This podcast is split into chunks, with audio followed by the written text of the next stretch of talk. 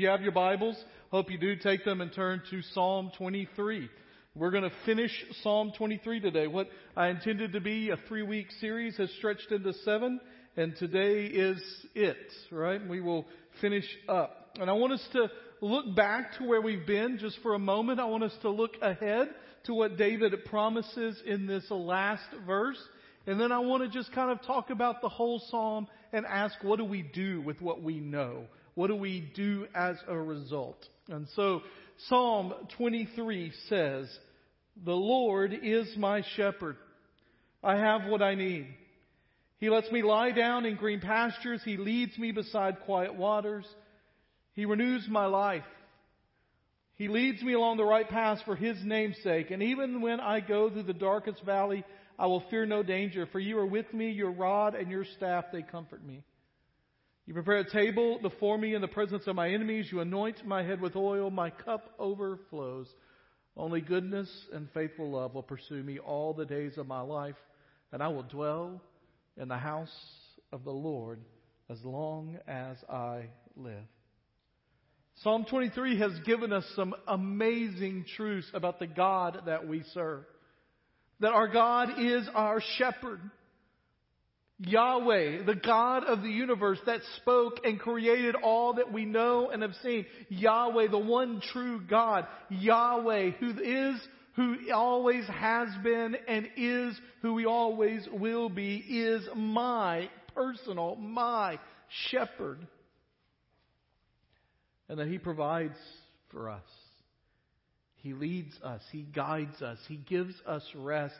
He restores us. He protects us. He invites us into a presence and a relationship with Him for our good and His glory. And based on what David has written about the shepherd in Psalm 23 verses 1 through 5, David moves to declare a future reality based on past and present truth. So he moves to say that this is a future promise based on what we already know. So he declares in this moment a reality that is to come, a reality that will go forth, a reality that will continue based on what has already taken place.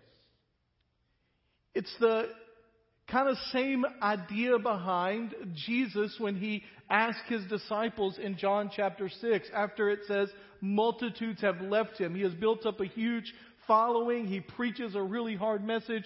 Multitudes leave, and it says he turns to the twelve and says, Do you also want to go?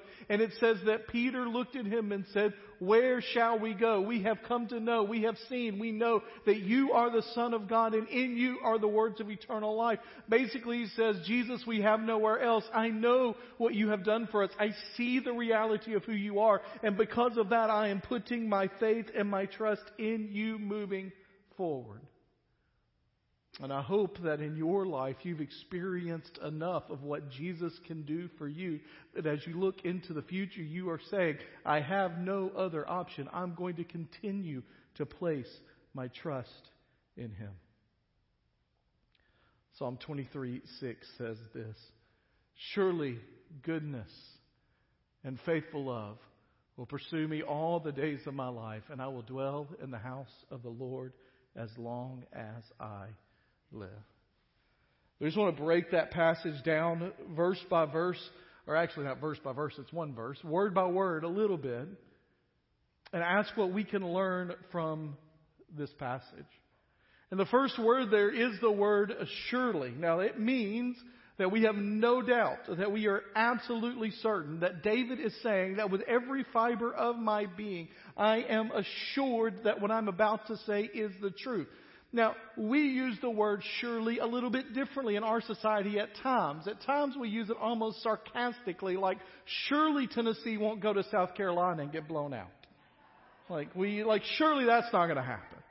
You know, for Kentucky fans, surely Kentucky's not going to lose to Vanderbilt, right? Noah got a shot in earlier. I'm, I'm just telling y'all, Kentucky loses basketball games. I've been refraining from it, but we may not refrain anymore, right?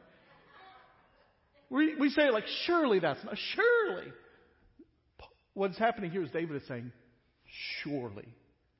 Um, one uh, one commentator I read, which I like this, said that the way you can compare this is: Do you remember in the King James version in the New Testament when Jesus would talk? Sometimes he would say, "Verily, verily," right? So how many of you remember the verily, verilies, right? And we never use that in real life. Nobody walked up to me ever and said, "Verily, verily, I say unto you." But we knew what that meant is this is assured. It's almost they said like that here in Psalm 23 6. David is saying, Verily, verily, truly, assuredly, certainly, surely. And then he gives two characteristics of who God is and how God works in our lives. He says, Surely goodness and faithful love. The word goodness here is the Hebrew word tov, which means the broadest sense of the word good. It means goodness. It means good things in our lives, physically, morally, practically, economically, spiritually, in every sense. It means a total goodness, a surrounding goodness. It is that God is good. At the depth of His being, He is good, right? We sing about that. We talk about that. He is a good, good Father. God is so good. God is good all the time and all the time. God is good. And we know that, that there is not evil within Him. There is not bad intentions in his character, that everything he does is for our good.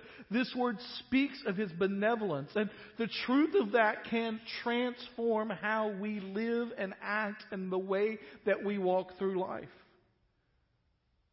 When we realize that God is for our good, we can trust him with our lives and not fear him.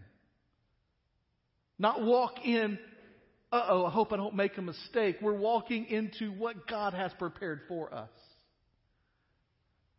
A lot of people don't see God that way. A lot of people see God as the cop that gets behind you going down the road.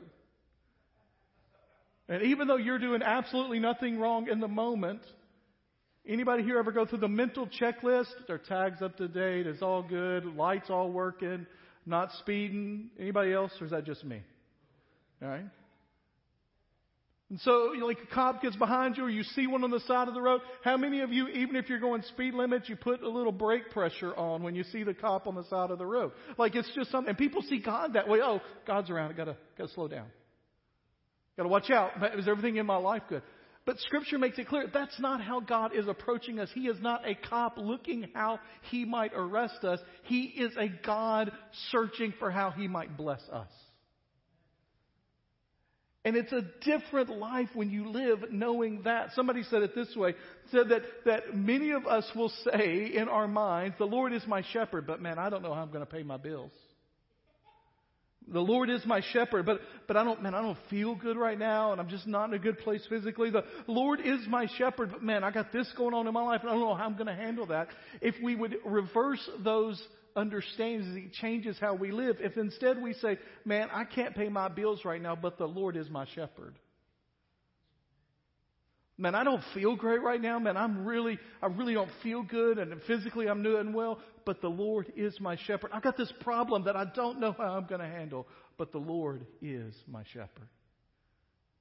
That we live our lives with the reality that God's goodness is what He is trying to impart into our lives. And it's not just His goodness, it says, surely, certainly, assuredly, verily, God's goodness, His good intentions towards me, and His faithful love. Now, if you grew up like I did memorizing this, this chapter, you say, surely goodness and mercy, right? And it's interesting because when we think of mercy, we think of God not doing to us what we deserve, and there is definitely part of that.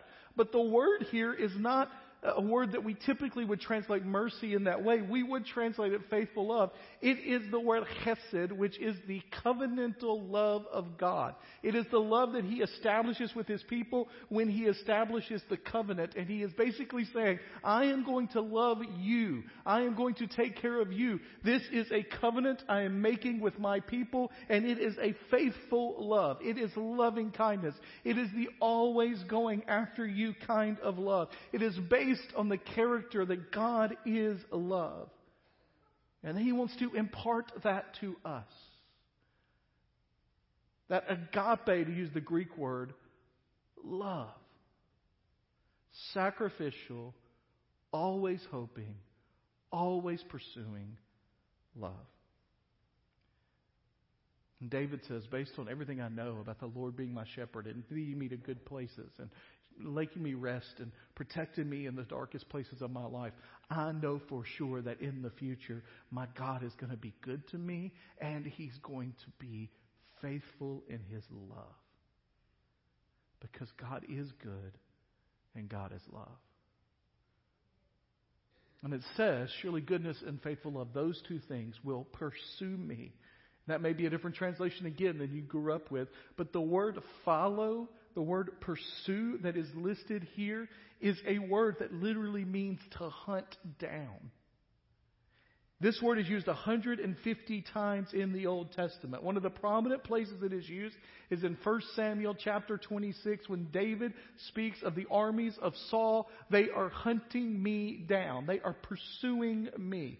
This is a passionate pursuit of something that you are trying to catch and grab. And almost always in the Old Testament, it is used of someone with nefarious, with problematic, with bad intentions. They are hunting me down. They are pursuing me. They are seeking me. But in this particular place, look at what it is that is pursuing us, that is hunting us down, that is coming after us. It is not bad things. It is the goodness and the faithful love of our Lord.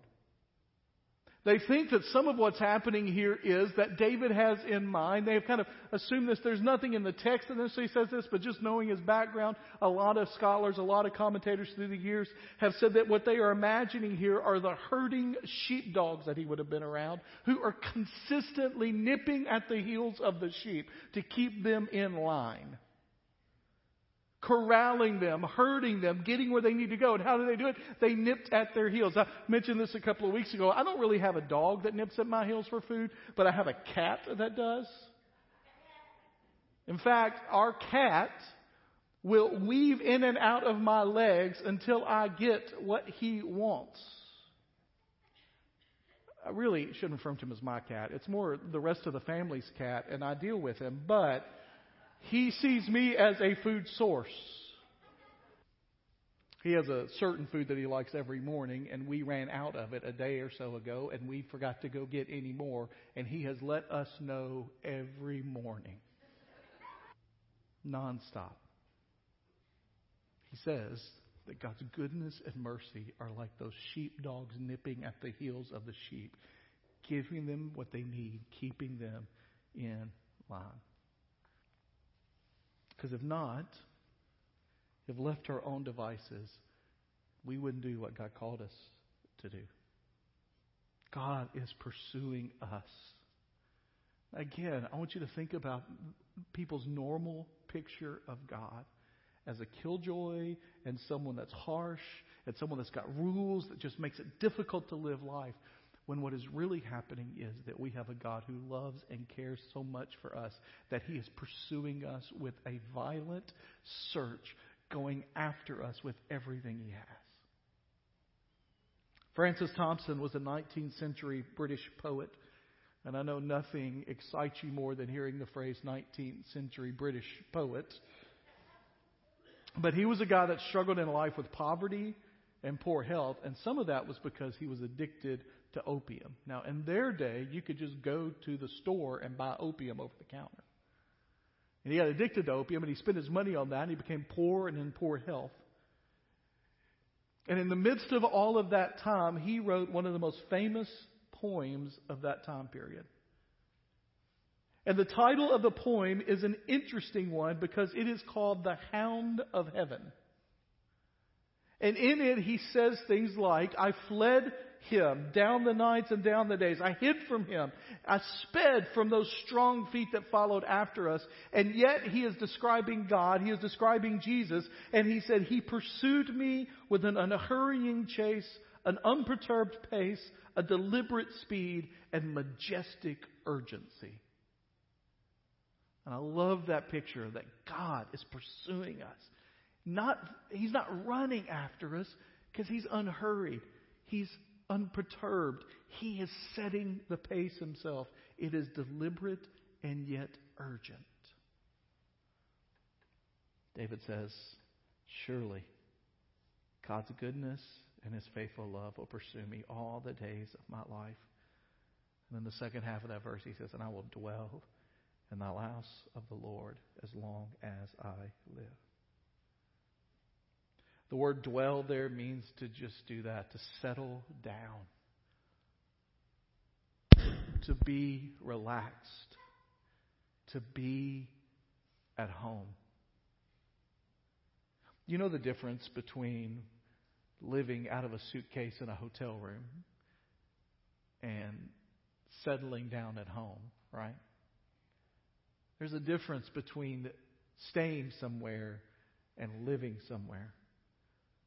There are a lot of people that see in this particular psalm a tracing of the year of a sheep, starting at the house of the master and the traveling to find the quiet waters, the traveling to find the lush fields, the walking through the darkest valley, the going to the, as we talked last week, the summer highlands, the plateaus where they would have prepared a field and a meadow for them, and then returning to winter at home. And the idea is we have made it another journey, we have made it another year, and now we are settling down from our weary travels and resting at home. And David says, I know that because of who God is and what He has done, He is going to allow me to dwell. And then it says, in the house of the Lord. Now, we are in a place where we are getting ready to talk in a few weeks about the birth of Jesus. And one of the things that we'll talk about is that Jesus was born in a specific city, right? That city was Bethlehem, or the house of bread, right? The house, Beth bread. Here it gives a name to this place that we will dwell, just like Bethlehem, it is a Beth Yahweh, the house of the Lord. Now, in their day and time, they would have thought of that as the tabernacle or the temple, but I think the symbolic understanding here is not a particular place, but what those places represented. And what those places represented was the presence of God on earth. And what he is saying here is that because of who God is, surely his goodness is going to chase after me, surely his loving kindness is going to chase after me, and I know that I can dwell, I can live, I can rest, I can be in the presence of God as long as I shall live. The idea there is not just to the end of this earthly life. The idea, which is why the um, older translations translate it forever, the actual words are as long as I live. But in their day and time, they thought of days just extending beyond and beyond and beyond. That there would come a time when our days would extend beyond this world into another, and that as a result, we would dwell in the house of the Lord forever. That we get to spend eternity in the presence of Almighty God in His peace and love and comfort. And that's how he ends the psalm. Surely, certainly, verily, goodness, God's loving kindness is going to nip at my heels for all of my days. And then I get to dwell in the presence of God forever. That's pretty good stuff. Amen. That's pretty good stuff. And when you think back over this entire psalm, I just want to kind of end today asking the question so, what do we do in light of all of that? What do we do in light of all that we have learned about this particular psalm from that first week when we talked about the majestic, unbelievable God that loves us and cares for us and allows us to come under his leadership to that last line that we will dwell in the house of the Lord forever. I got just two points, just two. And then we're done. Although one of these points has four other points, but there are only two points. And the first is this we simply follow the shepherd. We give our lives to him, we dedicate our lives to him, we surrender to him. There are four parts of that that we really need to understand, and the first is this that we need to understand our need for a shepherd. Every single person in this room needs the leadership of the Lord in their lives, or we are hopeless. Without the Lord, we have no direction. We have no ability to kind of keep where we're going. Romans 3:23, you know this verse, right? Says for all have sinned and fall short of the glory of God. What I find interesting about that passage is that it is in the present tense, which means that all have sinned in the past, but that fall short is present meaning we are continually falling short of what God has called us to do. There's not a person in this room that has lived a perfect life this week, this day, or this hour.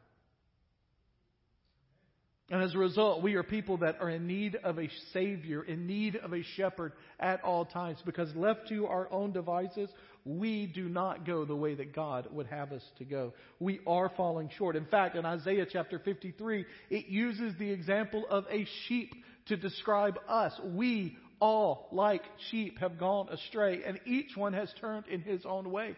Now, what happens in our society is not only do we individually decide to not go the way God has called us to go, we collectively go together in the ways that are outside of what God wants without the shepherd's leadership.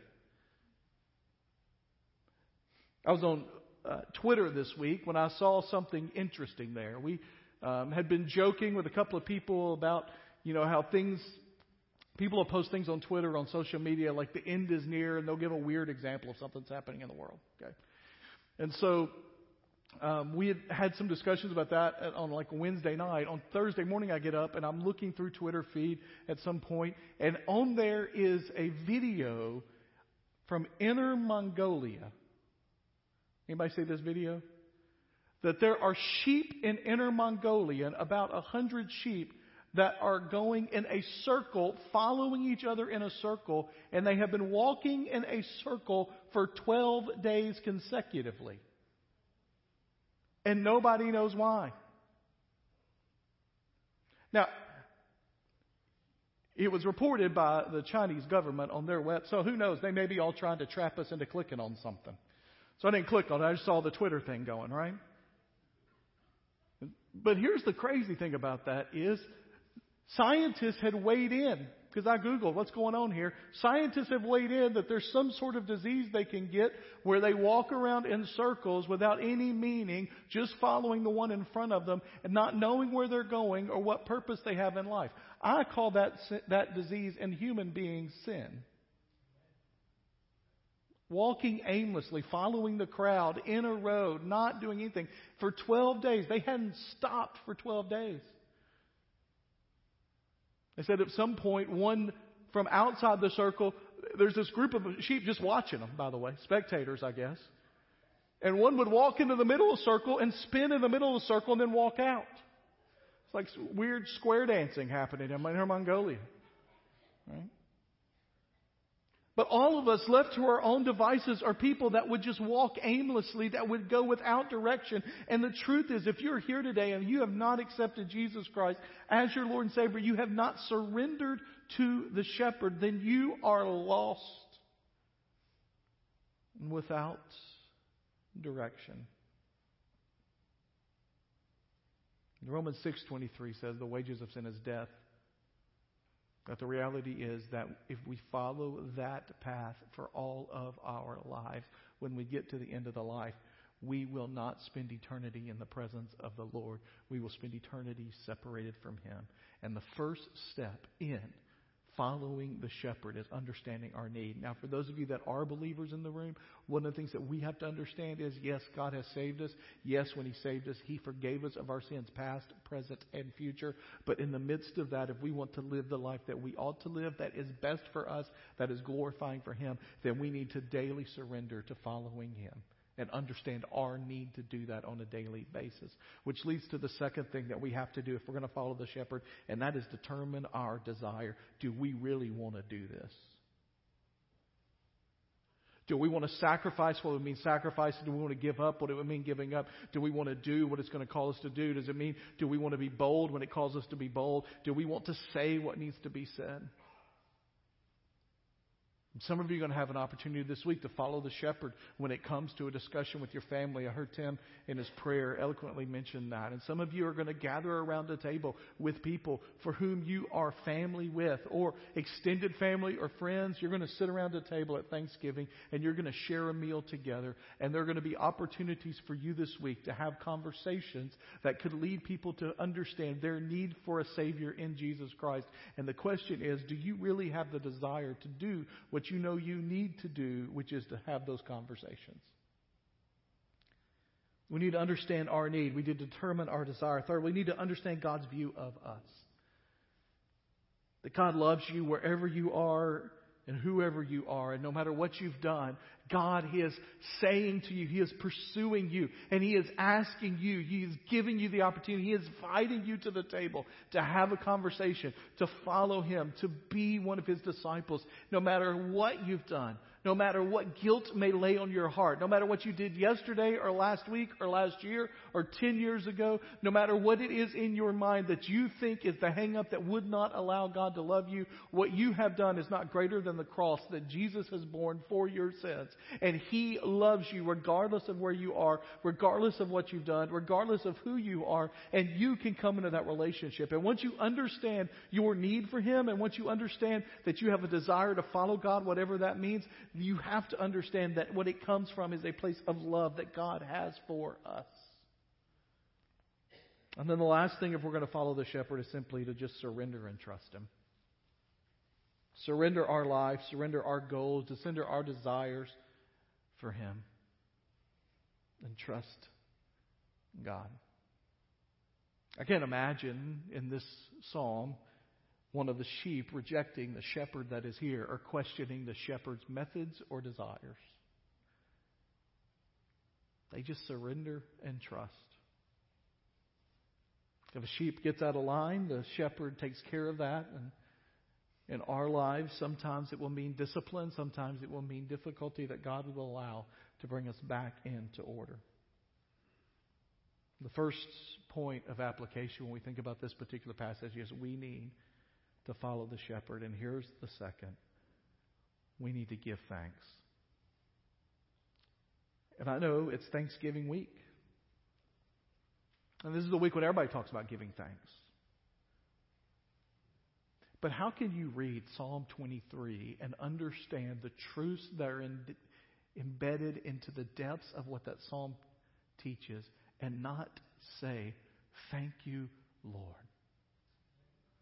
How can you not give thanks to Him? We ought to be a people who live a lifestyle of perpetual gratitude, perpetual thanks. And yet, the church, that ought to be a place of people of perpetual praise and gratitude, often falls prey to being people of grumbling and complaining. Charles Spurgeon, by the way, not the most contemporary pastor, he pastored a couple of hundred years ago, said this about the church I do not think the church rejoices enough. We all grumble enough, we all groan enough, but very few of us rejoice enough. We complain, we talk, we grumble. We're like the Israelites after they were delivered from, the prom- from slavery in Egypt on the way to the promised land. Always worried that the details aren't being taken care of. Always worried that it's not quite right. Always worried about what could be. Always feeling like we can give a better suggestions or we can do this better, or we can have that better. God knows our propensity to ingratitude, and so He tells us throughout Scripture to give thanks. One example, 1 Thessalonians 5.18, give thanks in all circumstances, for this is the will of God in Christ Jesus. In fact, there are over 150 times in the Bible when the word thanks is used, and 38 of those, okay? So 38 of those specifically command us to give thanks. In this verse, Psalm, I mean in 1 Thessalonians 5:18, give thanks is a command. It is written with a command that this is part of what it means to follow Christ is that we are to be people who give thanks. And we're going to talk in a moment the difference between having an attitude of gratitude and giving thanks, but we are commanded to give thanks. Throughout the Old Testament, again and again, we're told to give thanks, to give thanks, to be thankful. And in Hebrew, there are at least seven words that describe what it means to give thanks. And I listed them for you here. I don't expect you to remember all those. We should have those on the next screen, I think. There it is. I mean, you can take these on notes if you want to, but these are the seven words from Hebrew that translate into giving thanks in the Old Testament. Todah, which is singing together, like as a group, as a people. Barak, which is kneeling. Tehillah, not the alcoholic beverage. Tehillah, singing a song of thanks. Halal, boast and praising with your voice. It's where we get the word hallelujah. Give praise to Yahweh. Yada, expressive praise. Zamar, praise with an instrument. And Shabach, shouting praise. What I want you to notice as you look through all these is these are active words. When it says give thanks in Scripture, it doesn't mean to, to just calmly say thank you. It is expressive. It is loud. It is active. In fact, in Psalm 100, verse 4, one of the most famous verses for Thanksgiving in the Old Testament, it says, Enter his gates with todah, and into his courts with Tehillah, Yada to him, Barak before his name. And so, just so you know, because I know you probably don't have those memorized from a moment ago, it is enter his gates with boisterously singing together, and into his courts with expressive songs of thanksgiving. When it says yada to him, that is to wave your arms violently. It is to declare yourself. It is to actively engage in physical form in praising God and then kneel before His name. The picture literally is walking into the sanctuary, shouting at the top of your lungs songs of praise while you are fervently waving your arms around and then coming to His presence and kneeling before Him. Sounds like a Baptist worship service, doesn't it? By the way, Psalm 100 is not a, hey, have you ever thought about doing this in worship somewhere? Have you ever thought about living your life this way? Psalm 100 is what? It's command, not suggestion. In the Old Testament and in the New Testament, when it talks about giving thanks, words that are given are all active. And true thanksgiving is active. Gratitude without action is like faith without works. Tim Keller says it's one thing to be grateful, it's one thing to have an attitude of gratitude, it's another to give thanks. Gratitude is what you feel, thanksgiving is what you do. When you read Psalm 23, and I said, How can you not be thankful when you read that? How can you not say, Thank you, Lord? I imagine most of you thought just that passive kind of, yeah, thank you, Lord. But that's not what's intended in Scripture. It is full on, full life, living it out, gloriously, joyously declaring your thanks to the Lord. It is active participation in giving thanks. One of the things that I've discovered in my life is when I practice this habit of grace, when I practice this spiritual discipline of giving thanks, man, it's good for my soul. So how's the here's the question for you. How are you going to give thanks this week? And I hope your answer is more than you're going to eat a whole lot of turkey and dressing. Who are you going to write a letter to? Who are you going to call on the phone? Who are you going to offer what God has done in your life? How are you going to share what God's doing in your life, how great God is around the Thanksgiving table when you gather together with family or friends or at the office if you still are working this week and you, you don't want to be there, you don't want to be in the office, but how are you going to give thanks in the midst of that? How are you going to give thanks this week to the Lord? How are you going to sing His praise? How are you going to actively serve Him? How are you going to declare His glory? In Psalms it says, Let the redeemed of the Lord say so. When I was a kid, we used to sing that and say, and we would like emphasize, say so, say so, like over and over. That's not what, it isn't intended for you just to shout out, say so. The intention is for you to tell people about who God is and what He's done in your life. How are you going to show thanks this week to someone else? To somebody in your life that you're thankful for? Noah and I, for uh, last few months, have had this little podcast that we do, and somehow over the last few uh, weeks, we started. We, we decided we were going to interview people, have interesting conversations, and we thought, man, we're going to struggle to find enough people to be able to do this, and we'll we'll just do what we can. And we started getting contacted by people wanting us to interview them. They obviously haven't seen how many people listen to the podcast because it's not worth that, but we've gotten to have some really interesting conversations. The President of Southern Baptist Convention, one of the most um, recognized international missionaries, people that have written books that are interesting lately. Two of our youth here at the church. That's our most listened to episode, by the way. Um, this past week, Noah came to me a couple weeks ago and said, "Hey, um, we uh, we got a request again for somebody to interview. Do you know a George Guthrie?" And I go, "Yeah, I do. He was my uh, academic advisor at Union University. He grew up in Dyersburg, Tennessee. His from my home church, and I had him for several classes. He said, well, he wants that his contact person has asked us to interview him, and so we interviewed him this past week. Podcast is up. You can go listen to that if you want to. He's a fascinating man, he, brilliant biblical scholar. But after it was over, we were just, you know, we record online. Obviously, he, he's in Vancouver. We're recording online. And after it's over and we kind of shut down, I just felt the Lord urging me to tell him a story. And I thought, I don't, I've never told him this. So when I was a freshman at Union, I came from Dyersburg, First Baptist Church Dyersburg, where um, I had been a leader in our youth group and was kind of seen as that in our school and had a great time at First Dyersburg and felt really good about my place in the world. And I went to Union, and there were lots of those people at Union. Like all those people came to Union. And I was like, ah, I'm not really that special here, right?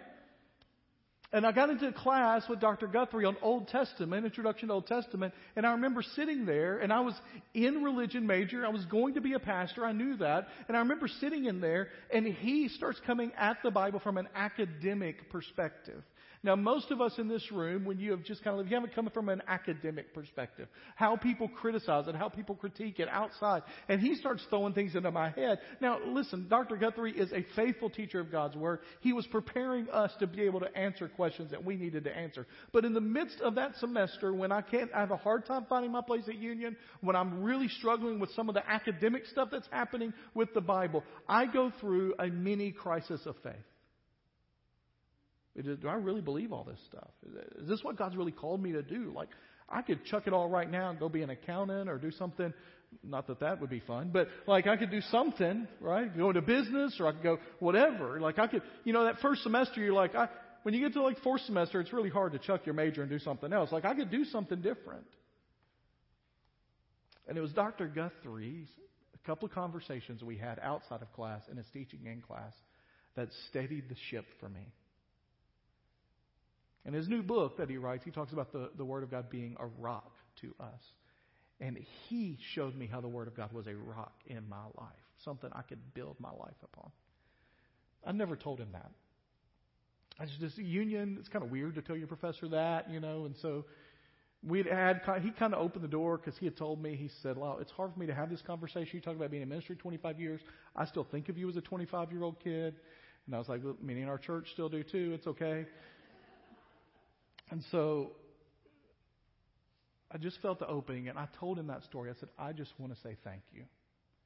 I'd actually told his mom, his mom and dad, faithful members of First Dyersburg. I'd told his mom at one time, but I never told him. And Noah can vouch for this. It was interesting, his reaction. I don't know if he'd had a particularly difficult day. I don't know if it'd been a hard day for him, but he said there are just some days when you wonder if you make a difference. And he said, I really appreciate you sharing that with me. Now, I don't tell you that to say, look at the pastor and what he's doing. What I say is, it was just a little bit in my heart that said, express it, and I believe it was God working through that. And I left that and I thought, how many opportunities like that have I missed? Just to say thank you, just to write a note, just to be someone that's an encouragement. One of the things that I've discovered in my life is it's a whole lot harder to be critical and grumbling and complaining, which is not the way God has intended us for to be. It's a lot harder to do that when you're living a life where you're continually reminding yourself and the people in your life how grateful you are for them. One of the things I love about Thanksgiving is, to this point, it hadn't got caught up in the culture war. Right? Nobody's trying to cancel Thanksgiving. Right? Now, something will come out tomorrow and somebody's going to cancel Thanksgiving. There may be aspects, but you know, everybody loves like it's Thanksgiving. It's because we know deep in our souls how important it is to give thanks. And so I ask you this question. What are you going to do this week to give thanks to God and to give thanks to someone else? Let's pray together. Heavenly Father, we pray in this moment that your will would be done. We are so grateful for this psalm and the way it reminds us of how much you love us and you care about us, that you're pursuing us at all times. And we pray, Lord, that we would be a people that would just receive your pursuit, understand it, and that we would live our lives confidently knowing that you are taking care of us. Lord, we pray that in this moment, your, your love and your faithfulness will continue to remind us of who you are. In Jesus' name I pray. Amen.